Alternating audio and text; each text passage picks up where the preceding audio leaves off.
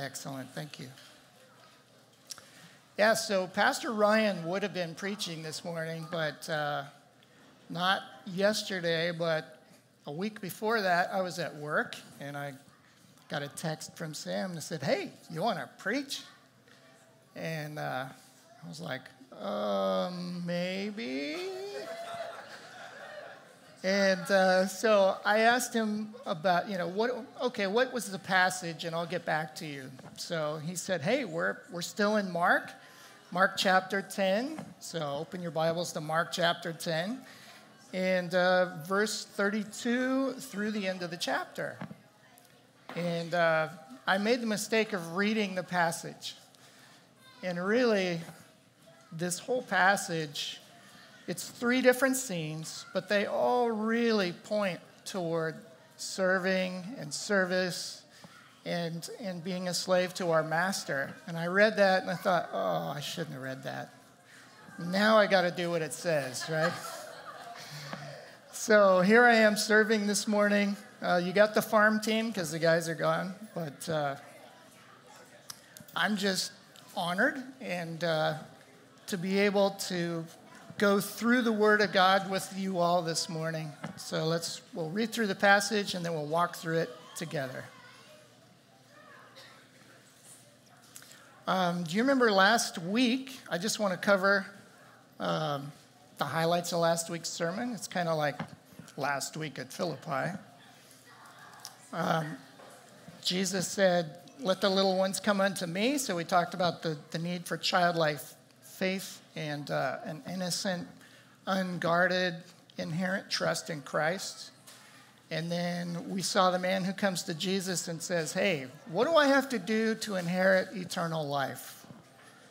And Jesus, so perceptive, just puts his finger right on the one thing that was in the way of this man following Christ. And he says, I've, I've been righteous, I've done everything right. What do I need to do? And Jesus says, You know, you just need to sell everything and follow me. Because Jesus knew that was the one thing that was that he held on to the tightest. So he says, No, you need, you need to get rid of your stuff and follow me. And the man went away sad because he had a lot of stuff. And then the apostles asked, Who then can be saved? Because this guy had it all together, and obviously he, he wasn't up to scratch. And Jesus said, With man it is impossible but nothing is impossible for God. And then Jesus ends up by saying that those who have given up everything for him and for the gospel will receive a hundredfold, along with persecutions, in this age and in the age to come. But many of those who are first will be last, and the last first. And those are the last words that we read. That was verse 32, and that brings 31 excuse me. And that brings us to 32. So please stand if you are able, and we will read through this passage. And as we read through it, you're going to see that there are kind of three distinct scenes happening here in the narrative.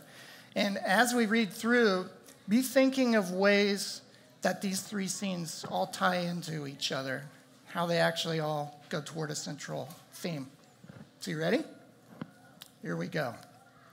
And I'm reading out of the uh, New English translation, so if it's a little different, uh, that's why.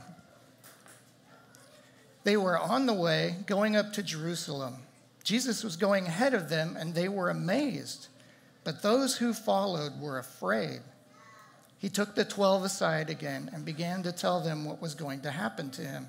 Look, we're going up to Jerusalem and the Son of Man will be handed over to the chief priests and experts in the law. They will condemn him to death and will turn him over to the Gentiles. They will mock him, spit on him, flog him severely, and kill him. Yet after three days, he will rise again. Then James and John, the sons of Zebedee, came to him and said, Teacher, we want you to do for us whatever we ask. And he said to them, uh, What do you want me to do for you? They said to him, well, Permit one of us to sit on your right hand and the other at your left in your glory. But Jesus said to them, You don't know what you're asking. Are you able to drink the cup I drink or be baptized with the baptism I experience? They said to him, We are able. And Jesus said to them, You will drink the cup I drink, and you will be baptized by the baptism I experience. But to sit at my right or at my left is not mine to give. It is for those for whom it has been prepared. Now, when the other ten heard this, they became angry with James and John. Jesus called them and said to them, You know that those who are recognized as rulers of the Gentiles lord it over them, and those in high positions use their authority over them. But it is not this way among you. Instead, whoever wants to be great among you must be your servant, and whoever wants to be first among you must be the slave of all. For even the Son of Man did not come to be served, but to serve, and to give his life as a ransom for many.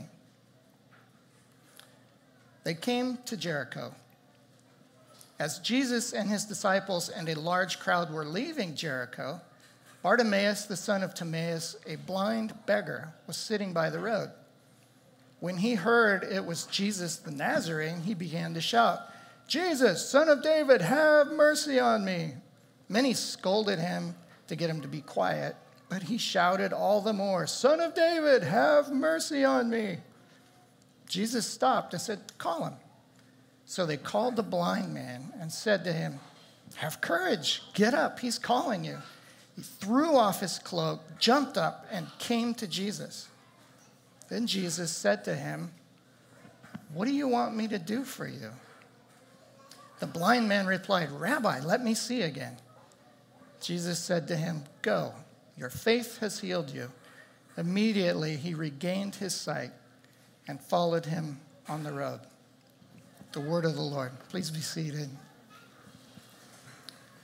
Let's pray. Heavenly Father, we thank you so much for this chance to open your word this morning and to dig through it. We just ask that you would open our hearts and that your word would have its way in us this morning and change us and make us more into the image of your Son. In Jesus' name. Amen. So, the first scene Jesus walks towards death with a purpose. So they were on the way going up to Jerusalem. Jesus was going ahead of them and they were amazed, but those who followed were afraid. That's verse 32. So they were going up, literally, to Jerusalem. So Jericho is down in that, deep, Dead Sea basin, uh, just a little bit to the north and to the east of Jerusalem, but it's down in that Rift Valley and it's actually about 800 feet below sea level. So it's way down there. Jerusalem is 2,557 feet above sea level. So when it says they were going up to Jerusalem, they're not kidding. They're not like, oh, up to Portland. No, up to Jerusalem. It's a long ways up there. Total gain 3,400 feet in that hike from just from Jericho up, and they were actually a little below Jericho when we when we get to the start of this.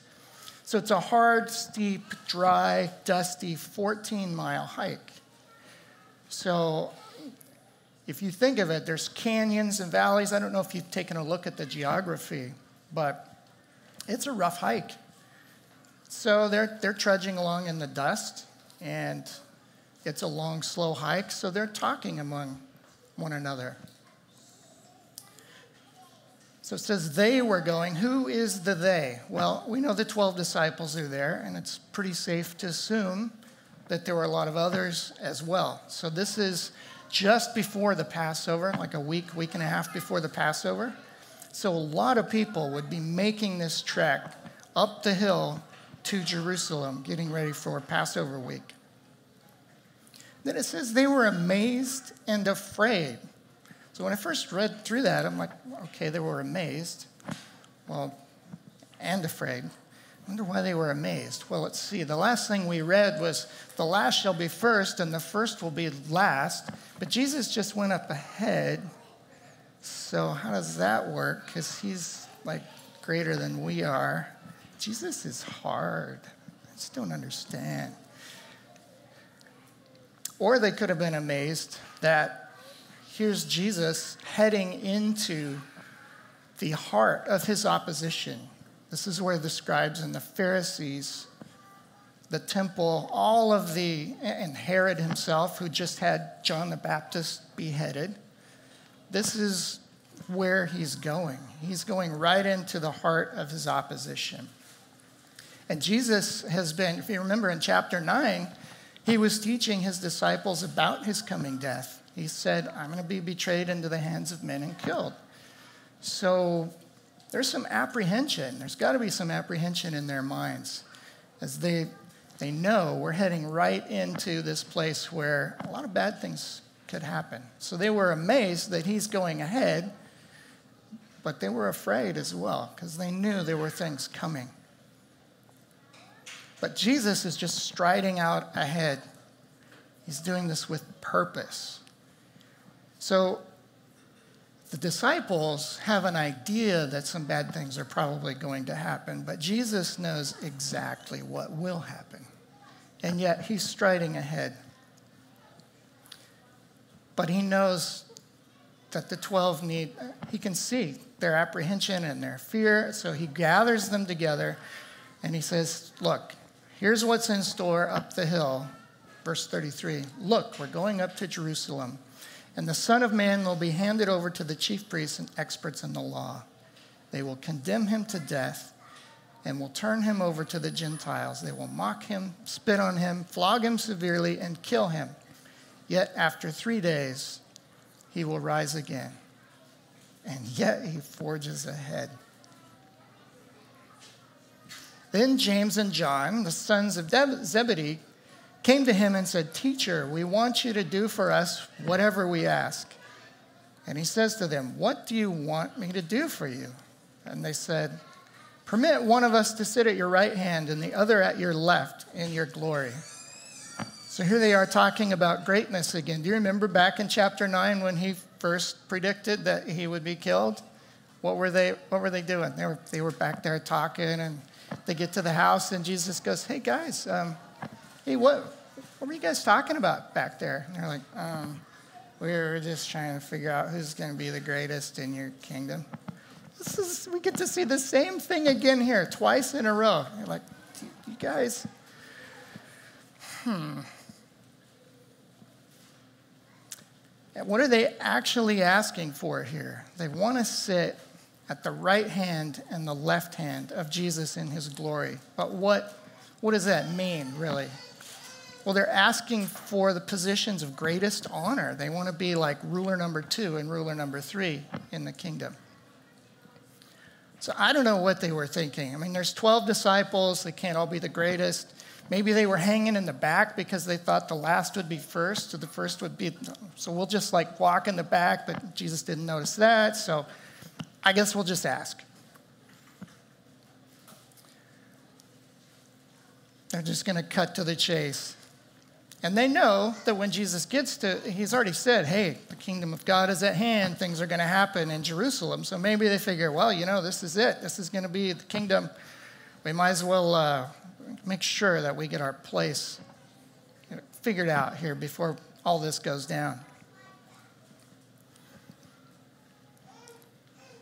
Verse 38 But Jesus said to them, You don't know what you are asking. Are you able to drink the cup I drink or be baptized with the baptism I experience? And they said, Oh, yeah, no problem. Yeah, we're able. This is easy. Sure, we could do that. They just don't understand what's about to happen. Jesus is going to take the weight of sin on his shoulders. He who knew no sin was about to be made sin for us. So to say that they didn't get it is just a little bit of an understatement. I was thinking about how to illustrate this, and I thought, huh. So imagine you're wandering around the Nevada desert on July 16, 1945. You're just wandering around. Oh, some guy's doing something over there. And a Jeep pulls up, and the guy says, Hey, you got to get out of here. Uh, we're going we're gonna test a new bomb, and uh, I think you really need to leave. You say, Oh, that's okay. I'll just stand behind this cactus here. You're like a half a mile away. It's no big deal. And the guy says, No, you don't understand. This is not like anything that you've ever conceived of before. This is totally different. You're not safe here.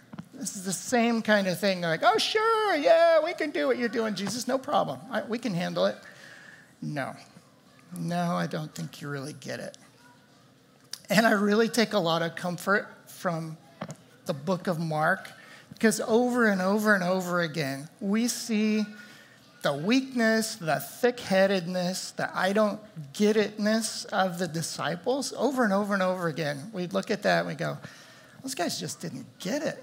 They just didn't get it. And yet, what, isn't that comforting when you look at that and you go, these are the guys who, these are the actual apostles. These are the people who Christ chose to spread his word on earth, to build the church from scratch and they didn't get it. And yet God used them in great ways. And that's just so comforting to me because a lot of times I don't get it either. And yet, could God use me? Could God use you, even though you don't have it all together? Absolutely. Absolutely, He can because it's about Him, not about me, not about you.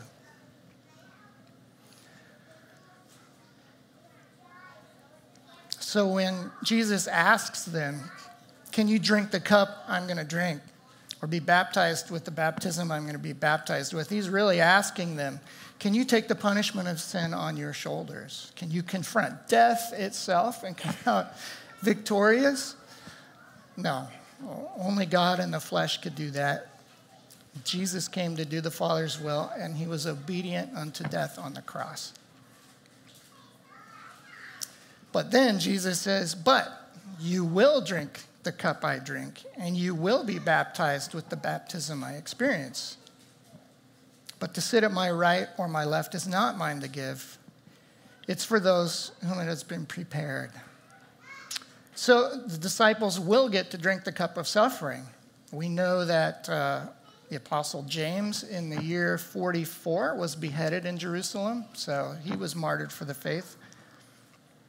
John, the story is a little cloudy at first. There is a tradition that says he was thrown into a pot of boiling oil, but miraculously was uninjured. But we do know for sure that he was exiled to the island of Patmos and actually wrote Revelations and lived to a, a ripe old age, actually died of old age. But all the other apostles, you know, were, were martyred in nasty ways. Verse 41 now, when the other ten heard this, they became angry with James and John. Jesus called them and said to them, You know that those who are recognized as rulers of the Gentiles lord it over them, and those in high positions use their authority over them. But it is not this way among you. Instead, whoever wants to be great among you must be your servant, and whoever wants to be first among you must be the slave of all. For even the Son of Man did not come to be served, but to serve, and to give his life as a ransom for many. Notice Jesus doesn't say there's anything wrong with these guys wanting to be great in the kingdom. He takes that desire and he reorients it, he shifts their focus, he redeems it, and he just shepherds them in the right direction. So, you want to be great? Here's how you do it. You want to be right, great, you need to be the servant of all. And the, the word for that first servant there is diakonos. The same word that we get the term deacon from, those who serve. You want to be the first, you want to be the greatest, be the slave of all. And that word is doulos, and that is you sometimes translated servant, but it can also mean just straight up slave. And I think if we If we soften that word, we miss the impact of what he's saying here. Even the Son of Man came not to be served, but to serve and give his life as a ransom for many. So let's think about this section a little bit. First point is that this isn't an entrance exam. He's not saying, this is how you get to be in the kingdom is by being a servant. He's helping us to understand the values of his kingdom. It's a place where the last are first, where service and humility are elevated, where the weak are used to shame the strong. This is the kingdom of God. This is a teaching aimed at those who Jesus has chosen to spread the gospel. And he's saying, This is the way it's going to work. If you're like this, you will spread my kingdom more effectively. This is what I this is how I want you to be. And then at first, when I read through this, it just seems strange for, it's like, really? I need to be the slave of all? How does, how does that work? But if you think about it, if you're Christ, if you're in his kingdom, you're not your own. You are not your own. You have been bought with a price. This is why Jesus was hurrying up the hill to Jerusalem, was to pay that price for you. 1 Corinthians 6:19 says, "Or do you not know that your body is the temple of the Holy Spirit who is in you, whom you have from God, and that you are not your own? For you were bought at a price. Therefore glorify God with your body." So you've been bought at a price. What is it that you were bought out of? Says, Do you not know that if you present yourselves as obedient slaves, you are slaves of the one you obey? Either of sin resulting in death or obedience resulting in righteousness. But thanks be to God that though you were slaves to sin, you obeyed from the heart that pattern of teaching you were entrusted to. And having been freed from sin, you became enslaved to righteousness. So there's no middle ground here the Bible is really clear that there are really only two options. You're going to serve something, you're really enslaved to something, or at least in the service of something. So, both of these options you're serving, you're either a slave of sin and hate and death and darkness, or you've been freed, purchased by Christ, and now you're in his service. It's a digital, it's a zero or a one. It's a yes or a no. You're either in service to death and darkness, or you've been saved out of that, and you're in service to Christ, and you are His. He owns you. A third point is that this is not a to do list, it, it, it's an attitude, it's a, it's a lens through which we should see ourselves, each other, and the world. So it'd be really easy to read through this passage and then go, oh, okay, well, here's five ways you can serve harder and work harder, and this is what you need to do. Everyone needs to be more of a servant. End of sermon. But I really think we need to dig one step deeper and look at what is behind that, what motivates that, what gives us the strength to do that. How do we change our lives? How do we, ch- we, we don't change our lives. Christ will change our lives. He's going to turn us into servants for Him. So, this is a paradigm shift, and it really all flows out of the gospel itself. The gospel levels the playing field between all of us and everyone else.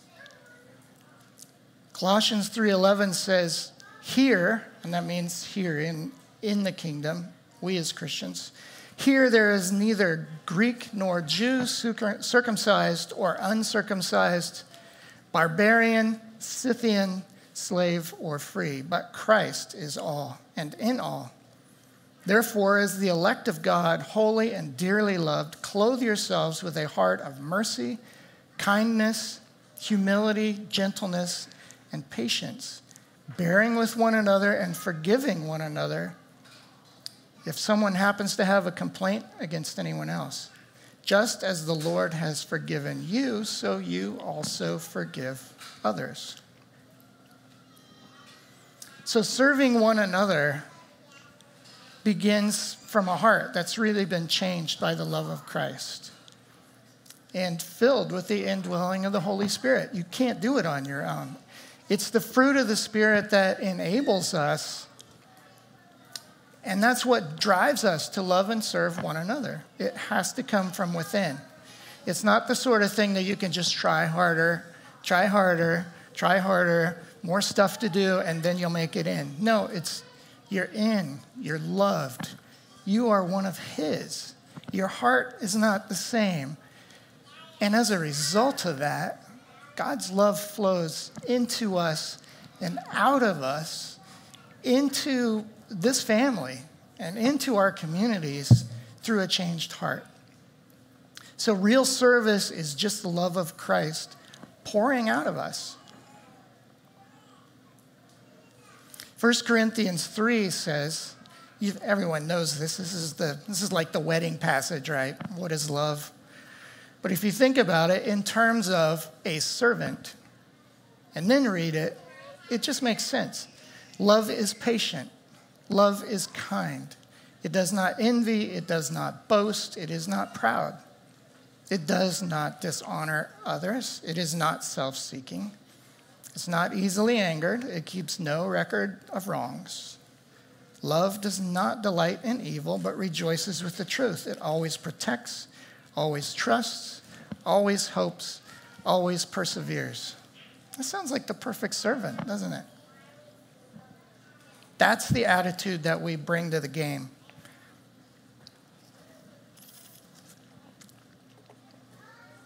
So, you want to be great? Serve. It can be intimidating, you know, to think about witnessing or maybe inviting somebody to church or having a spiritual conversation with somebody.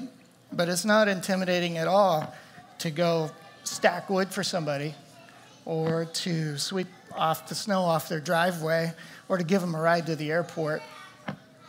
Serving is a great way to get to know people and to get through those barriers so that when you have a chance to talk about Christ, they listen. You can stop on the road and change your tire for somebody, maybe mow your neighbor's lawn, cook a meal for somebody. So there's the to do list, but it's important to see where that comes from. The heart change is the important part, everything else just flows from that. So let's move on to scene three. As they were leaving Jericho,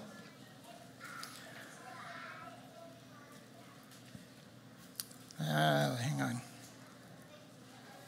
We are in verse 46, thank you. And they came to Jericho. As Jesus and his disciples and a large crowd were leaving Jericho, Bartimaeus, the son of Timaeus, a blind beggar, was sitting by the road.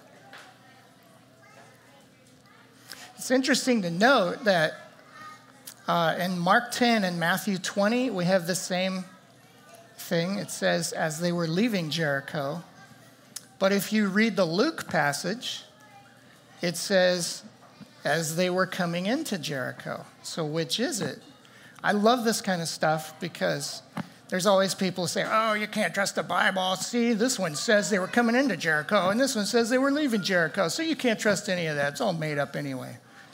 But that's not the case. So when I was actually studying about the climb and how the geography of going from Jericho up to Jerusalem, uh, I ran across a guy who was just talking about, oh, and here's the region of Jericho, and you have on this side residential Jericho, which is a little bit further north, and then about a kilometer and a half south of that, you have municipal Jericho, which is the actual incorporated town. But if you live over here, you would say, I live in Jericho. But that's not where you do business, that's over here in municipal Jericho. So what we have is Mark and Matthew talking about residential Jericho. They were just leaving residential Jericho over here.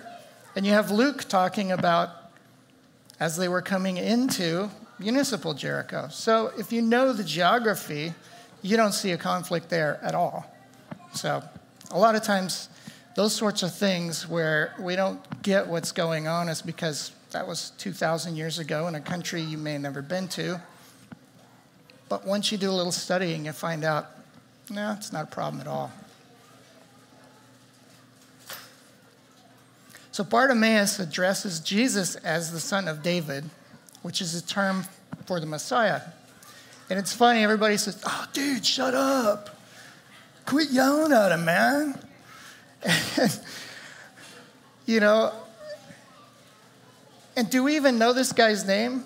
His name is Bartimaeus, but what does that actually mean?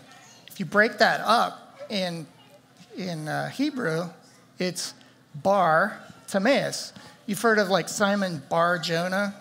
That Bar Jonah just means son of Jonah. So Bartimaeus just means son of Timaeus. He doesn't even have a first name. He's so low on the social totem pole that even Mark doesn't record his first name. He's just, you know, the son of the son of Timaeus. And yet Jesus takes time to stop. He's on the most important mission in history and yet he stops on the way up the hill and says, Come here. Come here. Jesus stops and calls him. And they say, Have courage. He's calling you. Bartimaeus throws off his cloak, jumps up, and comes to Jesus. Wouldn't that be a great thing to hear? Jesus is calling you. Hey, it's Jesus. He's calling you. Have courage. I would love to hear that. Jesus asks him the same question as James and John What do you want me to do for you? Isn't that interesting? It's the exact same question, two different, two different scenes. And he says, Master, teacher, rabbi, let me see again. And Jesus just says, Go, your faith has healed you. And the man immediately follows Jesus on the road. Amazing. So that question comes up twice What do you want me to do for you? Very different answers. It makes one wonder how, how would I answer that question? How would you answer that question? What do you want me to do for you? Would we answer that in selfish ambition or in simple faith? The one the request was, hey, we want to be, we want to be awesome.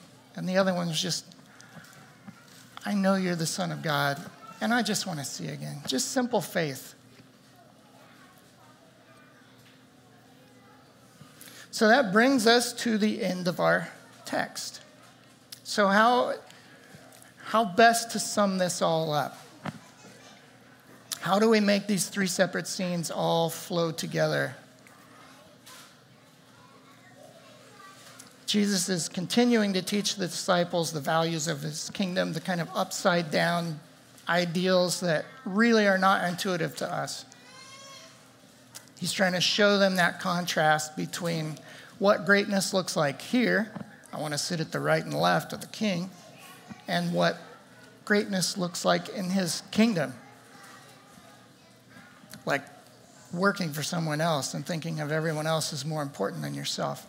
So, in the first scene, we see Jesus motivated to get to Jerusalem. His disciples are amazed and afraid, so much so that he stops and explains what's going to happen. He knows what's coming, and yet he forges ahead. Then, in the second scene, he uses the desire of James and John to rule and to be honored to teach them what true greatness is and to teach them that the Son of Man came not to be served like an earthly king would be, but to serve and to give himself for those he loves. And then in the third scene, Jesus like gives a lived out example of the lesson he just taught. So he illustrates that he came to serve by stopping and serving someone right after he says, Hey, you need to be the servant of all. He stops and he just does that right in front of them. So he tells us he came to serve. Then he talks about the value of serving, and then he serves. He gives the lecture, and then he gives us the lab. He gives us the principle, and then he gives us the practical. He's a good teacher. That's how every teacher should do it, right? So, the truth of the human condition is this you are always serving something. The Bible says that ultimately you're either a slave to sin or you're in service to God. It's, it's that digital equation. It's a one or a zero, there's no 0.5. The bit is either flipped zero or one. And you might say, I'm, I'm not a slave to anything, I'm, I do what I want. In the end, though, aren't we motivated? We're, we're motivated by our desires. We want money, power, fame, entertainment. And doesn't all of that flow from a desire for fulfillment, meaning, comfort, love?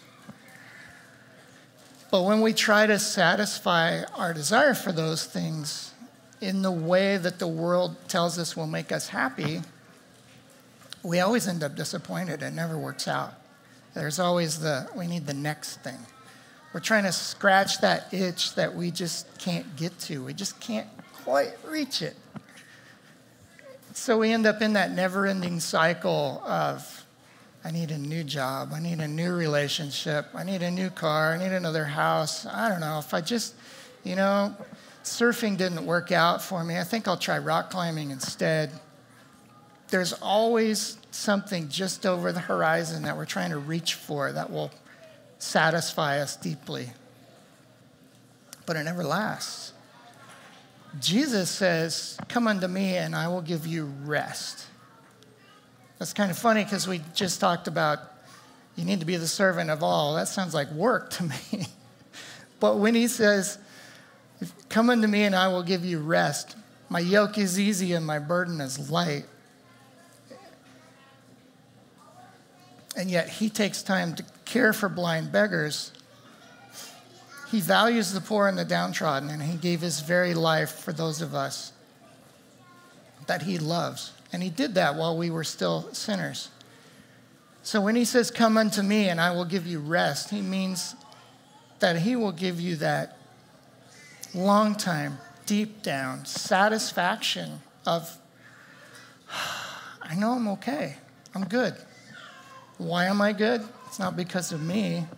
I know I'm okay because Jesus loves me and he gave himself for me. I'm okay. Do I like my job? Yeah, it's okay. But it's not the pinnacle of my existence. It's a way to provide for my family. Do I love my kid? Yes. I would do anything for her. But she's not what makes me okay. If God forbid he were to take her away from me, It'd be tough, but I know I'm okay in Christ. That's where my support is. That's where my strength is. That's where my foundation is. It's not about stuff, it's not about what I do or who I am. My identity is as a child, a child of God. It's his, I am in his service. He's bought me, he's paid for me, and I'm a servant of God.